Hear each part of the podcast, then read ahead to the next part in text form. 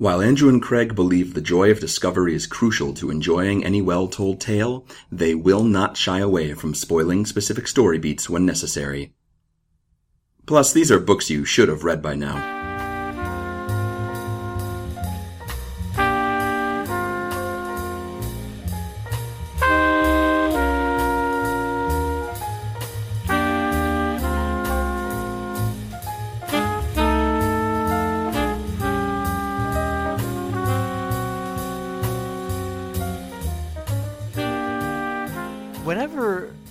Susanna leaves for an extended period of time, it's like it's simultaneously freeing, but it's also like too much freedom.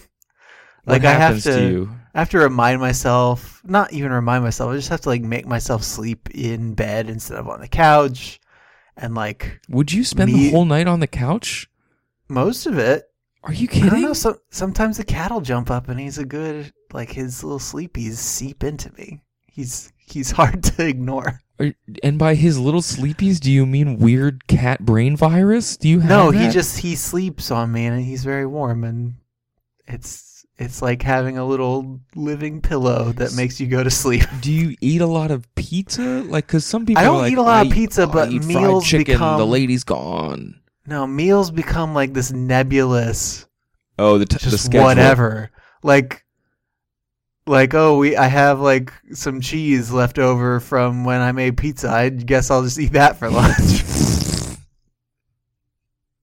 Okay, I got it together tonight. and I had asparagus, just And I had- asparagus. and then I had an apple, and then I had a whiskey's sour. two two whiskeys sour. Oh, so this is gonna be this is gonna be a rollicking good time. You're all hopped up on asparagus and whiskey. Yeah, man, asparagus. that, that that stuff will mess you up. Well, welcome to Overdue. Uh, we're not out of town, and we're also a podcast about the books that you've been meaning to read. My name is Craig. My name is Andrew. And what town would we we be out of? Booktown. okay. Wasn't that obvious? Uh, so yeah, we're here. We're, we're here to talk about books and food, I suppose. But mostly books. Mostly books. It's not called over food. That would be weird. That'd be a different show. So, Craig, you were telling me before we started, um, before we started recording about the states that we had visitors from. Like, since that we ran that interview in Book Riot a couple weeks ago, and that's really, I guess, kick kick started some interest in the show. And Kickstarted some Pinterests in our Y- podcast.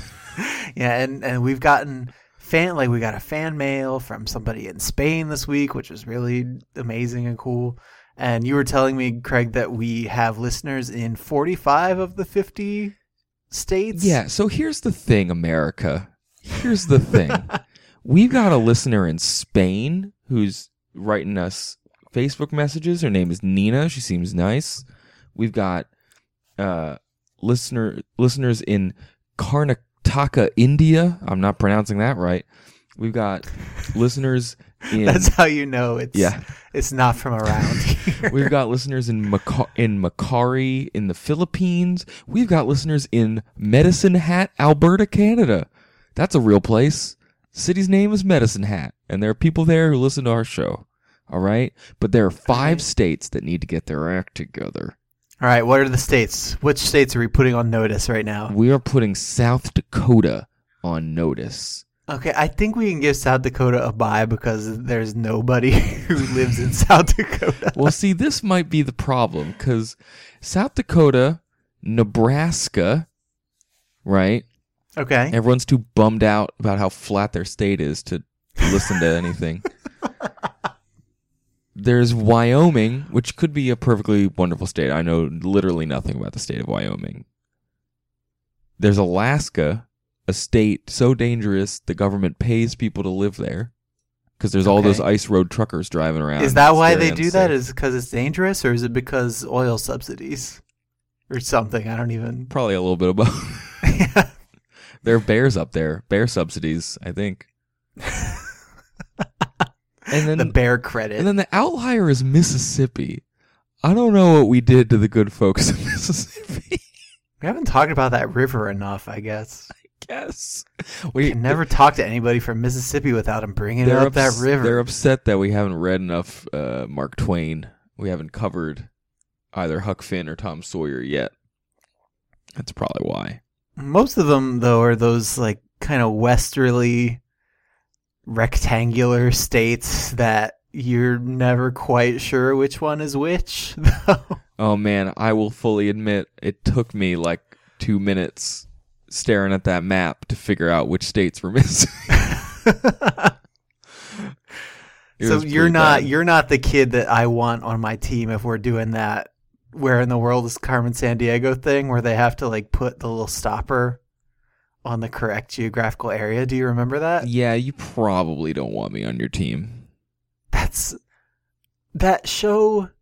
You always felt bad for the kids who got like Asia or something. Like the the kids who got America. Like of course they knew where everything was. That's that's easy mode. But then the kids who had to do like Central America could never make it through. Yeah, that's I always tough. felt bad for them. That's tough. I don't know enough about the world. I, fu- I I, feel bad about it on a regular We're- basis. We're Americans. I guess that's our birthright or something. like But in the meantime, the parts of America that, that aren't listening to Overdue yet, you gotta, you gotta, you gotta, or ooh, or current listeners, take us across state lines. We're sure you know somebody from you. We are sure that one of you knows the guy from South Dakota. Just get Can the you reach out to him? drive, Hey, Carl, Carl in South Dakota. Yeah. Can you just like, can you just get an iPod for one second and just listen to our show? just get in your get on your tractor and go visit Anna Stell in Wyoming.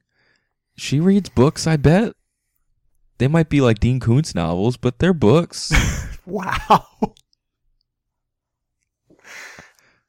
I like. I mean, I, I guess our thing is inclusiveness until it comes to Dean Koontz. I, I don't know. I read I read a good number of Dean Koontz books in middle school. I think I'm I think I'm good. So uh, let's let's move on from the geography portion of the show. I, I guess. gave you a and, um, segue, but let's just talk about books, I guess. okay. So so this week Craig read the book and he's going to explain it to me. So Craig, what what did you read? I read The Giver by Lois Lowry. All right. And that's I I mean I read The Giver when I was in middle school, I think. It was one of those it was in like that same area where some teachers will have you read like Shiloh or like where the red fern grows Yes. or maybe like Bridge to Terabithia or Yes. something. you've you've you've graduated beyond my side of the mountain, but you're not quite at like Lord of the Flies. Yeah. Like You are know. you're well into chapter books, but you're not ready for a Ray Bradbury just yet. Yes, exactly, and that's a good comparison because I, I think that there is a little bit of baby's first Ray Bradbury in this in this book. like not shying away from the from the big ideas, but uh, perhaps being very comfortable at aiming them a little lower in the age bracket. Sure. If that makes So, sense. Diet Bradbury Yeah, is what you're, what with you're telling me. with a twist of lime. No, that's not. um, so Lois Lowry, uh, actually, there's I couldn't find a lot about her. She has a she has her own webpage that has some kind of information on her life, pretty extensive biography. Um, her parents uh, moved her moved her around a lot when she was a kid. Thought it was a neat bit of trivia for uh, us, Andrew. She ended up growing up in Carlisle, Pennsylvania, where one of our dear friends grew up. oh, nice. Um, so I think it's kind of neat. She then kind of moved to Maine and, and got her graduate uh, degree, I think, in English and literature, and ended up kind of later in her life uh, writing. It, she was her first marriage uh, ended when she was in uh, in 1977. I don't even know if she was married a second time, um, but she did meet someone else. Um, she's still alive, but she's pretty old. Um, she was born uh, in the 30s, I think. So uh, she's suffered a, a decent amount of close familial hardship in in her life. She lost her older sister when she was in her twenties. Uh, she's lost a son in uh, like a military plane accident. Um, and her overarching theme seems to be this kind of reminder of interconnectedness between people. Um, Mhm. And being from a military family, and, and her initial marriage was to a man who worked in the military, and uh, you know her son died in the in service in the Air Force. So I think she she's kind of passionate about the way that stories can resolve conflicts or prevent conflict. Um, I think it's kind of interesting, and and her book tackles. I could see it tackling that in an interesting way. Mhm. Um, but that's about all I have on her. Uh, since she came to it a lot later in life, I think there's a little bit less of, and she's she's still alive, so there's a little bit less of that um, kind of pre-made narrative that we have for some of the authors we talk about. If that makes sense, like Mhm. what led them to write the particular types of books they le- they do write. Um, Yeah, like we're kind of spoiled because a lot of the books we've been meaning to read are kind of on the on the list of classic books, and that means that the authors have been extensively researched, and there's a lot of stuff to talk about. But yeah, with more contemporary authors, as I think we've we've said before, there's not always as much to say. Um, one thing I didn't know about The Giver until pretty recently was that it had been followed up with anything. Like And that's- once I yeah. once I outgrew the the Giver, I stopped kind of paying attention to it. But it's apparently part of a um, a loose quadrilogy of books. So there's um, The Giver was written in 1993. Um, there's Gathering Blue, which was from 2000, Messenger from 2004, and Son from 2012. And they're all um, not necessarily like they don't they don't all tell one big story, but they're they all kind of intersect and are set in the same um, the same time and in the same world. So in that way, you know, they're they're all connected to one another. Well, and going hand in hand with with you being surprised that those books existed, I was surprised that The Giver was written in 1993. Um, given that I have such distinct memories of it being a book that I just never happened to encounter in middle school, but knowing Mhm. that plenty of people our age and our, in our late 20s right now did read it then, uh, the fact that it was a contemporary book that made its way into curriculum is kind of interesting. Yeah, like if I was reading it, I probably would have been reading it in like fifth grade, like fifth or sixth grade. That sounds right. But yeah, that's only been- maybe four or five years after this book is published, right? yeah, it may have been younger. And normally it takes it takes stuff longer to. I don't want to say to say leech into the curriculum. Maybe gives it a negative connotation that it doesn't deserve. But it usually takes stuff longer to be vetted by like the educational apparatus and passed on to kids. So Well, and we'll we can kind of talk about why it might have made its way in as we talk about the book overall, but it is you can classify it as young adult fiction if you'd like. It certainly centers on a young adult. The main character Jonas is he turns 12, you know, a third of the way into the book. Uh, and it does kind of have themes of adolescence and and growing up over the course of the story which are obviously very relevant to a middle school age group, uh, and I think part of the part of its adoption as a kind of canonical curriculum book has to do with a, a philosophy that younger readers are going to want to relate to characters that l- are like them, and that if you toss kind of classic texts at them too soon, then they get turned off from the enterprise of reading and literature overall. You know that's there's a whole pedagogical argument and debate to be had over that for Right. sure. But yeah, I mean, what was something I sort of remember from my first reading of The Giver was I think that when I was reading it, I was roughly the same age as Jonas, the main character in the book, and so it's really easy for me to put myself in his shoes and understand what he's going through, even though the world that he's growing up in is drastically different from ours. And So yeah, in, in that sense, it's it's a good way to hook kids in. Is like Yes. I don't like there were a lot of cartoons and stuff we watched. Like I think Doug was all about that. Like Mm-hmm. taking this taking this kid who had your problems and giving them this weird cartoon universe to live in. Sure. You know. I think kids like kids like seeing other kids that they can empathize with. You know. Yes, it's a, you were making a wonderful point. I'm just surprised that you pulled out Doug Funnie. That's No, all. I'm just bringing uh, Carmen Sandiego, Doug. Like I'm a rich tapestry of Nickelodeon references today.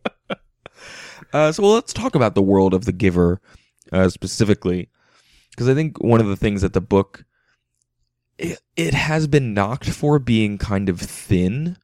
Um, it does. It, I think one you may or may not have read some of these quotes that have to do with whether or not it passes the plausibility test. Because there are certain things about the world that seem there to support the thematic arguments of the book uh, and are less part of a more conventional world building that we kind of see as, as very popular in books today, if that makes sense. Right. Um, the the argument that I always like to bring up, I read a pretty convincing article a couple years ago during the Harry Potter craze where someone talked about the game of Quidditch and how the scoring system really makes no sense and that it's really there to make Harry look special to the reader. Like yeah, no, the Quidditch is the dumbest thing ever because the snitch is just. I don't, you know those games where they give out points, but then they get to a lightning round, and the points given out in the lightning round are so many that the other rounds of the game are rendered moot. Like that's what Quidditch is. yeah, yeah. It's the snitch is the lightning round, and It is. everything else is just window dressing. and and it's there to serve the overall narrative arc and, and the character story. So the world of the giver takes place in a an unspecified near future or future, I suppose, uh, in a capital C community that is never named other than that. And this kid Jonas lives with his family and his younger sister, and he's eleven, and I think she's seven at this point. And a couple we don't know when it happened but years and years ago the community or someone instituted something that they call sameness uh, which is kind of they the book teases out exactly what that means over the course of the narrative it never like sits down and gives you a big info dump on There's not like an Obi Wan Kenobi who's who's talking to you about the time before the sameness or no something. well like that, that happens a little later with the giver um, the actual the titular giver who sh- who does show up But Um, even he, like, he's a pretty old guy, and I, the impression that I got, and I might be misremembering, was that even to him, like the time before the sameness was not like a living memory. No, no, he's been he, not for him anyway. He's carrying other Yeah. people's memories.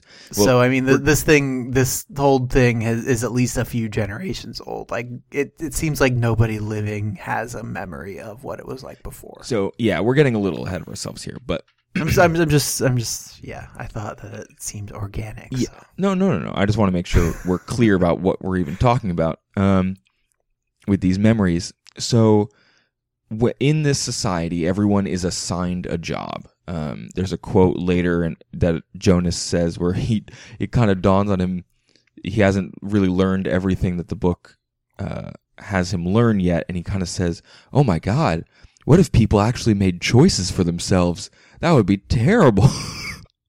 what if they chose who they were going to marry or, or what job they were going to be what they were going to have that would be the worst because people just are not capable of that in this universe.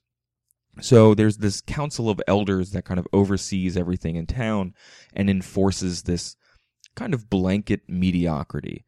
You're not supposed to brag about yourself. You're everyone wears like similar clothes and you're kind of confined by this politeness, right? Um, one of the rituals that I kind of like that is what in the first chapter of the book is at the end of every day at dinner, you're supposed to sit with your family and talk about your feelings and talk about the feelings that you had that day. So you might just sit down and be like, I was very angry that, and his little sister tells a story where she's like, I was really angry that this kid didn't know the rules because he was from another community and he cut in line and I'm angry. I, I have something to say about that, but I'm going to save it for, for when you get a little bit further ahead. Okay. I think. Um, and it's just kind of interesting. They talk about pre- precision of language a lot, and Jonas kind of frets over how to express the emotions he feels on that day because what's going to happen in a few months is that he's going to get selected for whatever job he gets when he turns 12. Um, so in this society, this sameness is kind of enforced by the things that the society bestows on you at every age. And I kind of want to run down this list real quick because it's kind of funny. Okay. When you are one year old, you are assigned to a family unit and given a name um, because you can't stay in the nurturing center. You don't, your parents are not your parents. You were born into the world by some woman who is assigned to be like a birth giver, and then you get handed off to random people. Oh, I forgot about that. Which they have is- people who just give birth to other people. Well, and they're kind of they're kind of looked down upon because the society kind of de- like when you get assigned, if you're assigned birth giver, it's like, well, you're not really smart enough to do anything else. but all your parts work. Yep. So, and you're healthy. So why don't you go pump out a bunch of babies and then we'll put you in like the factory or something. You're later. good at being a. you're you're good at being. I don't even know what the what the word is. Like a concubine for You're society. a conduit for the future, is what you are. a um, conduit for the future. At three, uh, all the females get hair ribbons because they start growing hair in different ways and they need to look the same. like your hair has to look the same as everyone else's. So you have Okay. to tie them up in ribbons. At four, this is one of the funny ones. You get a backward buttoned jacket. You get a ba- like a jacket that buttons up the back, so that it teaches you interdependence. So you're four and you have this jacket that you can't put on or take off by yourself. So you need to go to your other four year old friends and be like, help. And if you don't learn how to ask other people for help, everyone can see your butt. yeah. Like that's the that's the implied. Well, and nakedness is, is shameful in this in this community as well. Um, and in all communities. well, let's yeah, we could talk about that if we want. um, when you become seven, you get your front button jacket so that you can learn independence. Um, and it's a it's the first visible sign of maturity, right? You have to be able to take care of your own business, like your clothes. like buttoning your stupid jacket up. Uh, when you All right. yeah, when you become eight, you're you get a jacket with pockets, so that you're allowed to carry around your own possessions, like jacks or toys or whatever. Shivs. Yeah. and you start volunteering at different things in the community. So you might go volunteer at the Hall for Records or for the caring for the elderly or, or whatever. And that way, when you turn 12, the elders kind of know what you're interested in um, and can place you effectively. All right. At nine, you get a bike. Everyone gets a bike. I don't quite know why. I guess there's like there are cars and there are planes in this world, but everyone gets a bike. And everyone the whole thing is like you're not supposed to ride a bike until you're 9, but everyone teaches their little sister or brother how to ride a bike. It's just Oh, that's just how that's like how driving works. yeah, that's yeah, it's kind of the same. Mhm. Um, ten, you start to get your hair cut, and girls can can let their hair down.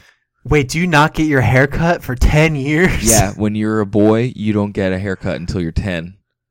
It's just a little community of Cousin Itt people Yeah. wandering around and bumping into each Well, other. Well, and you're not really acknowledging that the genders are are too different until then, right? I feel like not getting a haircut before you give them the bikes is just inviting a bunch of bike accidents. You're inviting a bunch of gorgeous hair in wind scenarios, Andrew. That's what you're inviting. I don't know. Like, what if you can't see and you just think you all crash into each other? So here's the here's the good part. At age 11, you get new underpants. Girls So you've been wearing the same underpants. No, for- stop it. You get like kind of adult people underpants cuz your bodies are changing, right? But What then? What? Tell me what adult people underpants I- means they just- to the you. book just what are says you- What are you talking about? Okay. so oh, bras oh, like and so, like stuff. a bra. Yeah. like a bra. or something like that. I don't know. Okay. But then, if if you have a dream, so this happens to Jonas in the book. He has a dream about his friend Fiona, and it's kind of weird because they volunteered together at the elderly care facility where they have to like wash the old people. Okay. And then he has a dream that instead of an old person in the bath, Fiona was in the bath. okay. All right. And he wakes up, and every morning at breakfast, you have to tell your dreams. this is true. This is part of the book. All right. Now, what's kind of great is you don't know, like, the reader does not know that this is a tradition until that part of the book. Mom, I had the boner dream again. No, it's his Mom. first. It's his first boner dream. He's never had one before, and his his parents kind of give him some stern looks, and then his uh, he's kind of having trouble telling talking about it. His dad takes his sister, you know, out to get ready for school, and his mom's like, "Hey, Jonas, why don't you hang out for a second? Why don't you wait?" And she explains to him that this is what the community calls the stirrings. and Okay. that they're perfectly normal, but now you need to take a pill. And so everyone in the community takes pills so they don't have sex feelings or any sort of real emotions. Uh, Welcome to the future, isn't it great? if you wanted him to stop having sex feelings, you just have him get married. Am I right? What kind of joke is that? it's a joke about marriage. Am I right? So then what do you think happens based on just like it's a book about Jonas, Andrew, and he's the main character and we get to the assignment ceremony where all the 12-year-olds get their jobs. What do you think happens? So based on every trailer for every like dystopian sci-fi movie that I've seen, I bet that Jonas either defies expectations somehow or gets a job that is special and different from all the other jobs. Yep, he gets named the receiver of memory, and it's very tense because he uh he gets skipped. You're you know you get your jobs in order of when you were born, and he gets skipped, and everyone's like, "Whoa, why is that happening?" You can imagine the scene in the in the upcoming 2014 film adaptation of The Giver. I'm, I'm, I'm directing the crowd scenes. Everyone goes. um, and he gets named the receiver of memories, which up until this point, the book has not really explained what that means. And everyone kind of knows that it's important, but people don't really know what the deal is. There is a dude who lives in a shack ish office thing, and he is the current receiver of memories. And now Jonas is going to go train with him to become the new one. And that's about all he knows. So so begins a process where an an old man uh, touches Jonas on the back and gives him memories from a time before the sameness. You're laughing, but this is the book. no, just your phraseology was was This is curious a for a respected second. but- middle school curricular novel. So a little uh, like 13 year old boy goes 12. into a hut with Uh-huh. an old man. Yep. And they touch each other No, no, no. and have memories. It's a one way thing. It's a one way Okay. thing.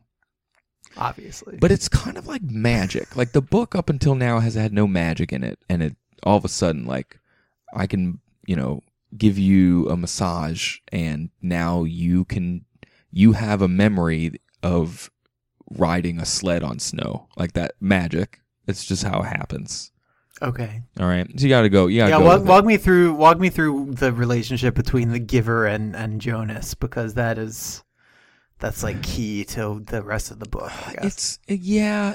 The giver is really kind of he's old and he's wizened and he's been doing this a long time. nice. Um, Nice vocab word. Yeah, no problem. I'm in middle school. he uh but he's not actually that old. The the task of carrying these memories around has um kind of taken its toll on him. And one of the things that Jonas starts to learn from the giver, like Jonas is given this sheet of paper that says like he's allowed to walk around the community and ask everyone everything. And he has all sorts of, you know, autonomy now that he is going to be the new receiver. and the giver can turn off the monitoring device from the elders in his hut because they don't actually want to know about the memories. The role of the of the receiver is to hold on to these memories from the past so that uh, if there's a like a problem in the community that they can't solve, they can turn to him for advice. Like this has happened before. Here's what we should do about it, right? And Jonas Okay. doesn't know any of this. So through the giver, Jonas starts learning a lot about what the community used to be. Get this, Andrew. They used they don't have any hills. Really? Is that does the sameness extend to like Yes. rises above and below sea level? Is well, that- they wow. they it pre- prevented them from being terribly efficient with like transporting cargo, so they just flattened everything. There's Why wouldn't they just make a town that was all downhill? well, but that's the thing. The first memory that he gives Jonas is of one one of going downhill on a sled, and Jonas learns the word downhill. What? I feel like they re- they could have made a community that was just an Escher painting that was all downhill slopes. they could have. Um, so then he also learns what sunburn is, because apparently they don't have like sunshine. Yeah, tell me about the weather. It's it's the same. They don't have any. They don't have weather. They don't have colors, Andrew. There's no colors. It's sameness. Now up until up until the part where Jonas is talking to the giver about how he saw colors in the dream and how he's starting to see color because he's special because he has special eyes and he keeps seeing these like glimmer things and he's explaining them to the to the giver.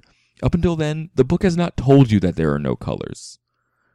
Like it just kind of reveals that like voila, this place is gray.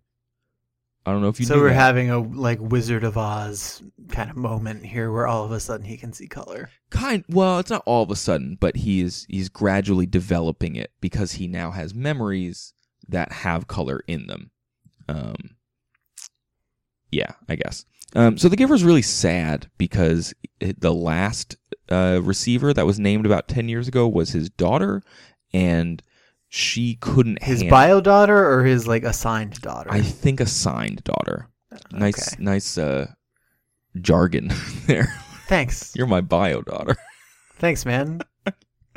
uh, and she he gave her memories that uh, had loneliness and sadness in them because these because people don't experience those things in any real way anymore.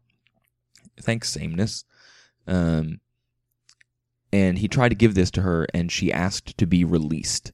And this is a concept that the book has mentioned a bunch of times. And so when old people get too old to live anymore, um, or to live comfortably, the elderly facility throws a little party for them, and they walk through this door and get quote unquote released.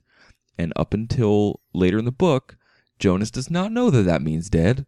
He thinks that that means they go elsewhere. they go to live on a farm upstate. it literally it's it's a capital E elsewhere. Like it's like some of Dr. Seuss, right? It's just you leave the community and go elsewhere. Um, and the other running thread of of things that get released are if there's like a set of twins that get born, because that's not sameness. Um, the lower weight one after a certain period of time will get released. And that's pretty scandalous when Jonas figures that out. That's a bummer. Well, because also his dad is one of the guys who cares for babies. Not his bio dad, but his sameness dad. His adopted dad. Yeah, his adopto dad. Um, he's not a robot. Like and his I am adopto I dad. am adopto dad. Come with me. Please insert hugs. this will be your forever home. Um, And up until now, Jonas has thought of his dad as, as a very nice, kind, loving man. And uh, he has learned in this instant that grown ups lie. And that he has been lied to his whole life by them in terms of what the society is in a variety of capacities. Um, But does the society even see it as lying, or is that are they all just doing their duties as assigned? Like, kind of do a they even know about the concept of lying? They well, I think it's a mix, right? Because uh, Jonas on the sheet he's given when he's assigned receiver, there the last rule on the sheet is you are allowed to lie. And Jonas is like, "What? Nobody lies. What are you talking about?" I don't have to tell mom about my boner dreams anymore. and he also finds out after a couple dreams where he does experience this, not dreams, memories, excuse me, that um, love is not a real thing. Um, and one of the reasons is that the community's kind of insistence on precision of language means that love is kind of an obsolete concept because it's too mushy, right? It's too ungainly. right. So there's actually a scene. I'm going to try and find it real quick. There's one. There's one sequence, and maybe it's the one you're looking for, but um, there's one scene that really drives that that whole language thing home. Is once early in the book, Jonas recalls this time where he told a teacher that he was like starving Oh yeah, before it was but you know he was he was waiting to get lunch and he said oh i'm starving like you know using some hyperbole like you were you and i would and not really thinking about it. And the teacher comes to him and says you know you are not starving. You will never be starving. You you should just say hungry or, or whatever. Yeah. And then the giver gives him a memory of starving and he's like oh now now things are clear to me. Yeah and and that's kind of one of the moments when he realizes that the words that people are using aren't even true anyway. Like he's like my my sister's never been angry. She doesn't know anything about injustice or war or death. She was upset cuz someone like cut in front of her she was Yeah, frustrated like they all need to they all need to describe to each other their muted stupid emotions. and I guess that's so cuz I don't know if you if you mentioned like I think you you implied earlier but the elders of the town are kind of listening in on you all the time. Yes, they have these these two way like PA speakers that are in every house. They're all over the town, um, and what makes the and they can speak to you through them, right? Uh, Right, So if yeah. you do something bad or or you brag about yourself or or use a word incorrectly or don't tie up your bike or whatever, like they'll yell at you and and that's that. Right. Yeah, so this whole like emotion talking thing seems like seems to me like a way to find real emotions among all the like baby's first emotions that these Mhm. people are having at each other all the time. Well, and the part of the, I imagine it's also a form of control, right? Because then if anybody kind of had too many emotions or, or emotions that were too big, they would get right, or like a dream about killing somebody or Yeah. something. Yeah. Um, so the thing that kind of starts to take shape towards the end of the book, it's a really weird structure because I feel like the book ends really swiftly. Um, the giver and Jonas kind of decide that the memories are too important and that this after Jonas learns what releasing is and and learns of a of a baby that's going to be released that he doesn't feel should be released um, he's like, we have to save these people. We have to do something about it. Um, and the plan is like, I don't know that I understand why they made that plan. Like, it's like the giver's going to stick around to help them with their memories. And what's going to happen is Jonas is going to leave the community, and then magically all the memories are going to fly out of his head and infect all the people in the town. Yeah. So I mean, have we have we talked about the way that the memory transference thing works? yeah, we like talked about the like- du- old dude in a hut touching a 12 year old. Right, but I mean, like, so so Jonas and the giver are hanging out, and the giver's like, "Okay, I, I'm gonna I'm gonna put my hands on your back and transfer this memory into you," and like if if the giver is thinking of sunshine then jonas feels all like like warm like really warm in real life. And if he's transferring a memory of like pain and suffering then jonas feels that in his real life. It's like temporarily putting yourself in some kind of like total recall machine where you where where you feel the things that the giver is transmitting to you Yes. and then that memory is like a thing that you have. Like the giver can dimly recall the memory, but that that like the sensation and like the bulk of it is with the person who's received it. and so it's, it's a like one-way transaction. yeah, right. Like the memories are these little parcels that are handed from one person to another. And so when Jonas is told to leave the town, and I don't know why, like I don't know what proximity has to do with anything, but as he gets further from the town, he's just gonna start losing memories out of his sleeves, and they're all gonna fly back and like hit all the people in the town simultaneously. Well, and that's what and I think that's where people start talking about the plausibility Yes. thing. Is like, what? What are you talking about? yeah up until then the book does a really good job of stressing like the importance of memory on on a on a personal level and on a societal level right? Like what happens to a town if they don't know what like if they don't even remember what warfare and conflict are? So god forbid there were some like they would be completely screwed right? They also don't know the the it does a lot about the kind of two-sided coin of pain and any true pleasure.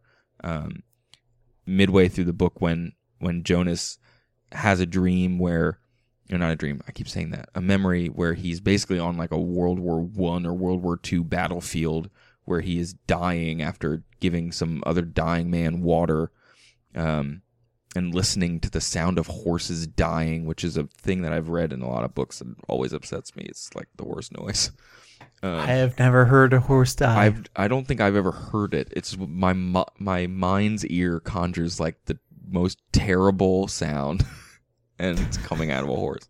Um, so in that chapter, the like one of the worst memories is of kind of death and warfare.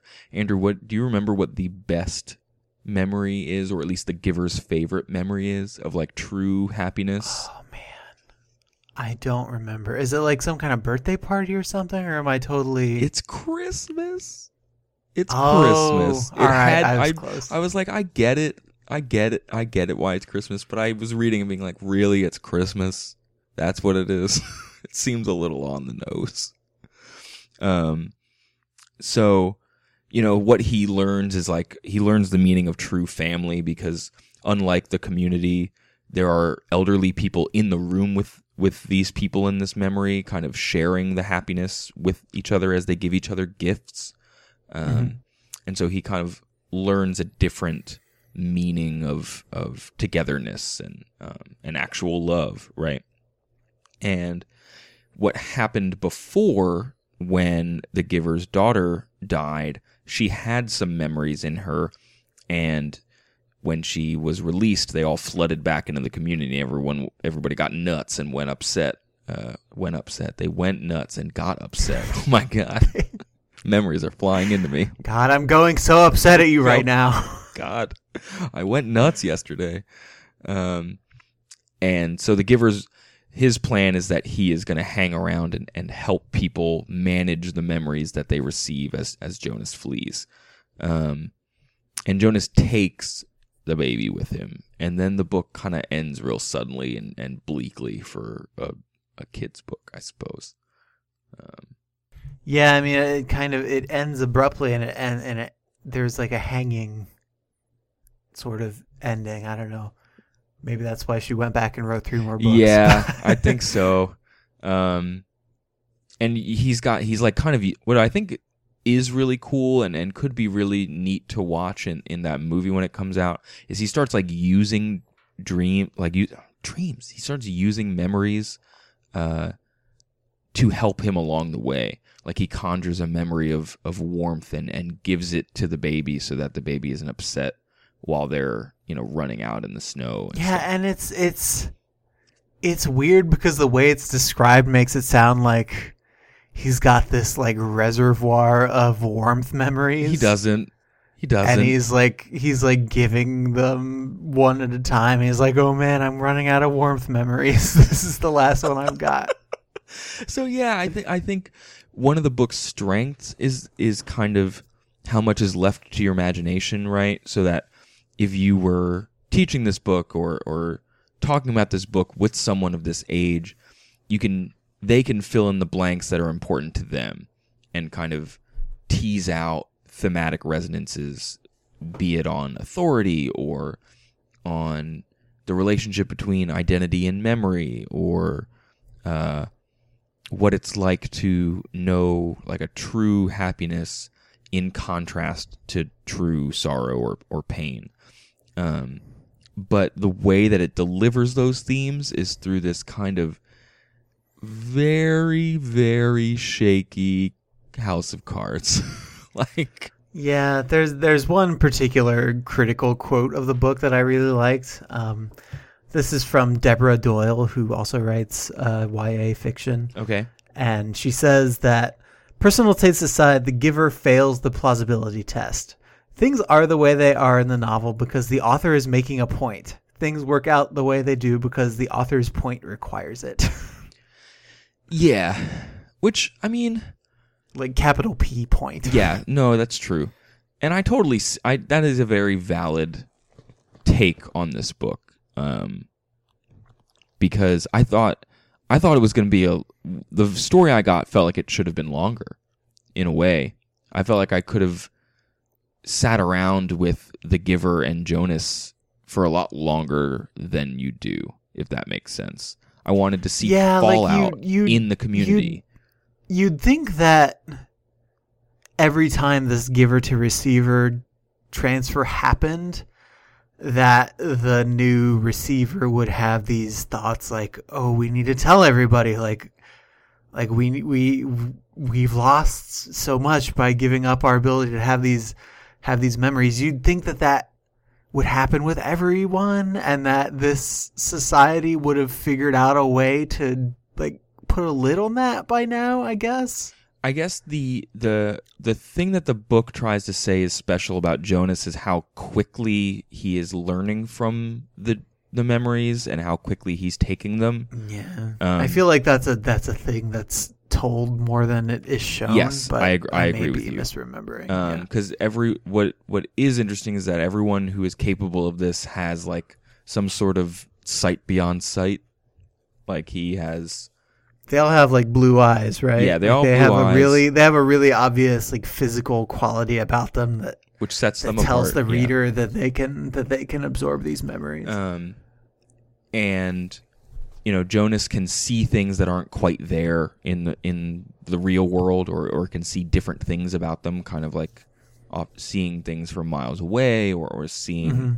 something in the in the memories that is actually now in the real world. The giver can he can hear music, um, whether or not music is playing, you know, and I, I don't even think they have music in this sameness world anyway. So, boo that. Um, it would all be like Pat Boone or something. like it would, we are we are attacking the middle of this country uh, today. like what what music would there be in a world of the sameness? It would be like Pat Boone and the Black Eyed Peas.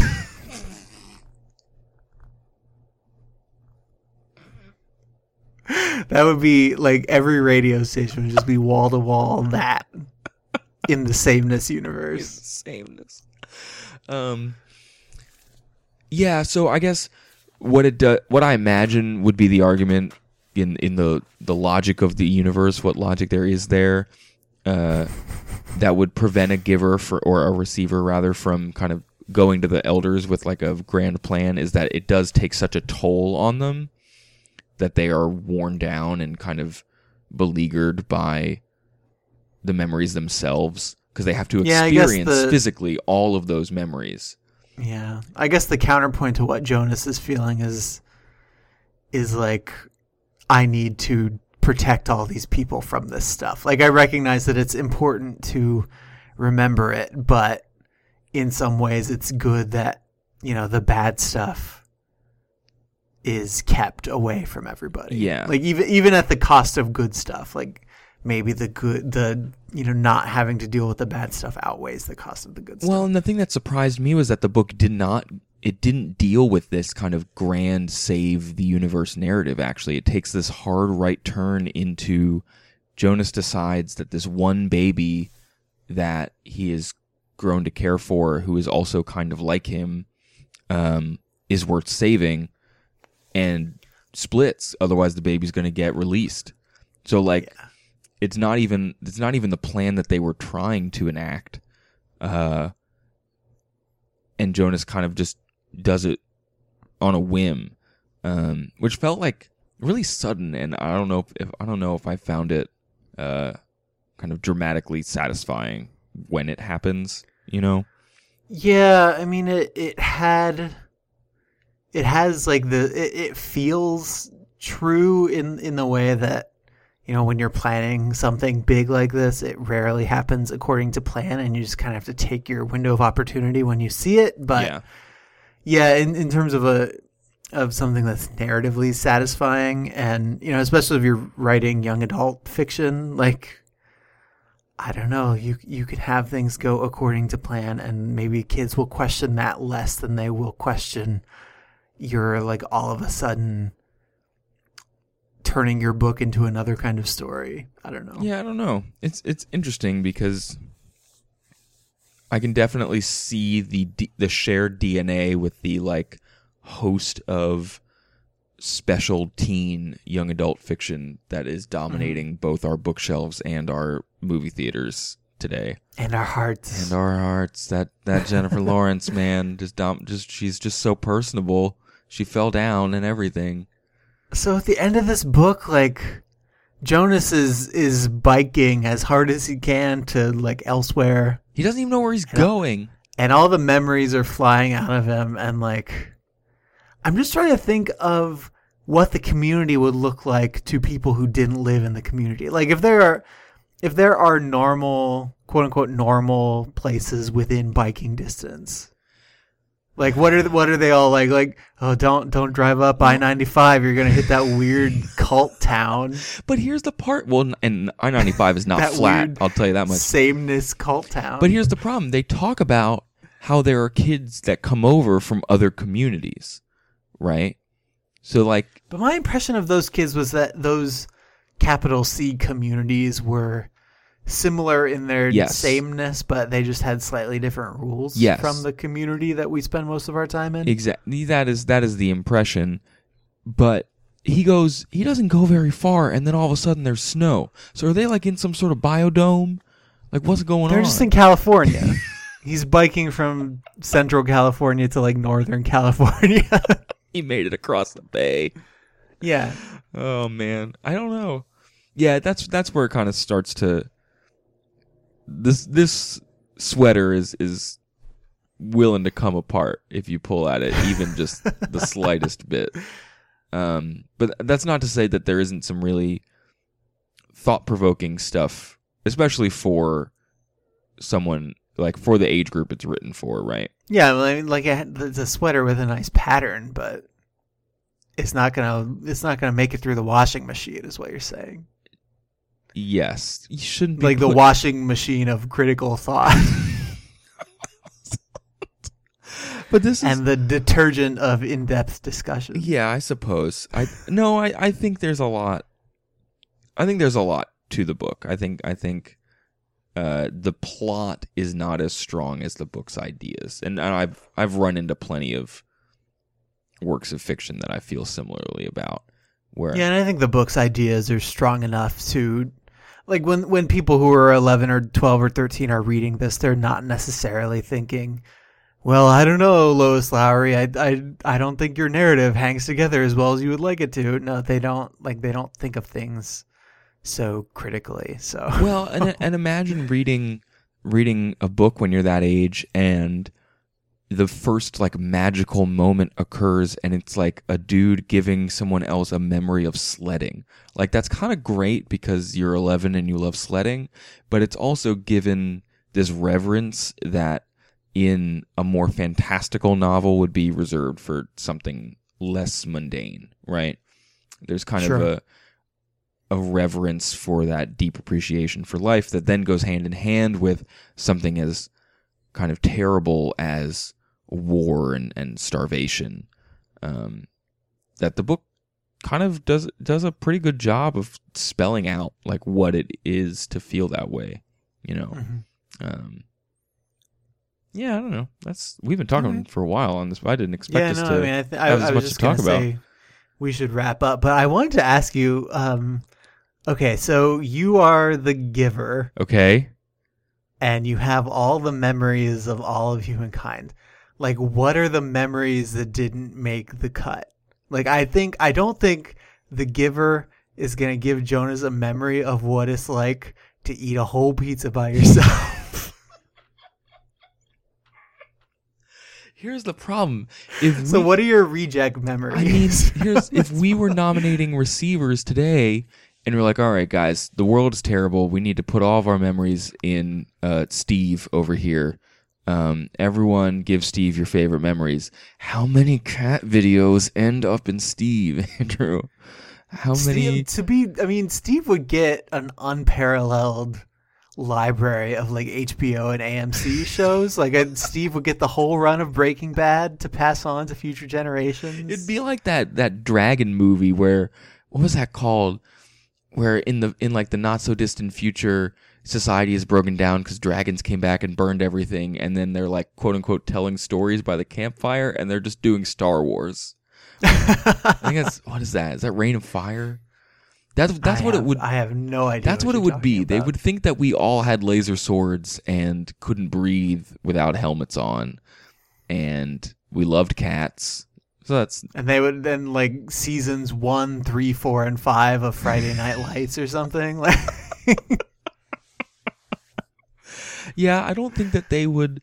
The number of lazy Sundays that might not make it in, the number of just like I'm not showering today Sundays. yeah, man, like that's part of the human experience. Like, if Jonas doesn't get a memory that's of him like dipping a graham cracker in a can of frosting and eating it, like he doesn't know anything about life. Come on, man. If I if we are giving Steve memories, I am giving him my memory of the time that you ate. Was it you or Gene who ate a can of Chef Boyardee with without microwaving it, and then That was me, and that was SpaghettiOs, and it was not a memory that I would pass on to anybody. But how much like that goes hand in hand. That's the other side of the coin from like all of Oh my. yeah, I did. I did learn a lot about the human experience. You learned a lot about. I learned why we prepared food. you learned about instead of just eating it. gastroenterology. You know. See, like all of my wonderful food experiences are the other like half of The flip side, You're, where like- you ate sushi from the gas station and got food Or that poisoning. time I ate that melted Oreo pizza. Like that thing was the worst. Ugh. Thanks, Domino's. Thanks, sameness. Domino's is sameness. the official pizza sponsor of the sameness. Oh man. Well, I think that about wraps it up. Yeah. I would like to think so. I would would like to think so. I will maybe remember this. Um, so I want to give a quick shout out to uh, Kara on Twitter and, and like we said, Nina on Facebook for for reaching out. We really appreciate uh, people using social media to either spread word about the show or just interact with us. It's, it's a great way uh, for us to know that you're listening and what you're enjoying about the show. We've already gotten a bunch of great recommendations from new listeners, and I think we're finally in a spot where we can kind of start making good on those after uh, we've kind of gotten our current plans out of the way, like last week's Dr. Seuss thing. Um, and yeah, if you want to do that, like I said, you could you could reach out to us at twitter.com slash overdue pod or facebook.com slash overdue pod. Andrew, what where else can they reach us? we have an email address that's overduepod at gmail.com. And um, all of this information is up on our website at overduepodcast.com. And uh, up there, we also have um, RSS links and a link to our iTunes store page. You can use either of those to subscribe to the show in, um, you know, whether you use an iPhone or an Android device or whatever it is that you listen to, to things with. Um, if you subscribe through iTunes, we would really appreciate it if you'd take time to rate and review us. Uh, we looked at our page before we recorded this week's show, and it looks like we've gotten a fair number of of new ratings. We are at five stars out of five currently, which means our podcast literally cannot be any better than it is right now. Best. You know what would make it better though is if people in Wyoming would listen to this show. Come on, Wyoming. Get it together. But um, yeah, it, it just takes a second to write a review, and that it really helps us out in the rankings. Um, one of Craig's friends said that she saw us in the um, 220th spot of all podcasts on iTunes, which, I mean, t- considered in the grand spectrum of all podcasts that have ever existed, I think that's pretty good. So. Keep it up. Um, yeah, so that just takes a couple minutes out of your day, and we we really love to see that kind of thing. Um, up on our website, we also have Amazon links to the books that we have read, the books that we are going to read. If you click those and buy the books from Amazon, we get a little bit of a cut of that. And um, you know, when you click those links and buy pretty much anything, we get a cut from that. So if you need like batteries or like kitty litter or something, go ahead and click through our book links first and then buy it. and um, we we get a little bit of cash to defray our hosting costs and things like that. And um, people have have been doing that this month, and we we just really really appreciate it. Um, it, it really helps us out in a very like tangible way. Yeah, it's pretty great. Uh, Andrew, okay. what are you uh, what are you reading for next week? Uh, next week, I'm going to read King Lear by William Shakespeare. All right. There's like Yeah. old guys. That's our new theme right now. Old guys, old guys with memories, old guys with regrets. Yeah, totally intentional. Don't even don't even think about it. Okay, uh, we will see you guys next week, and until then, try to be happy.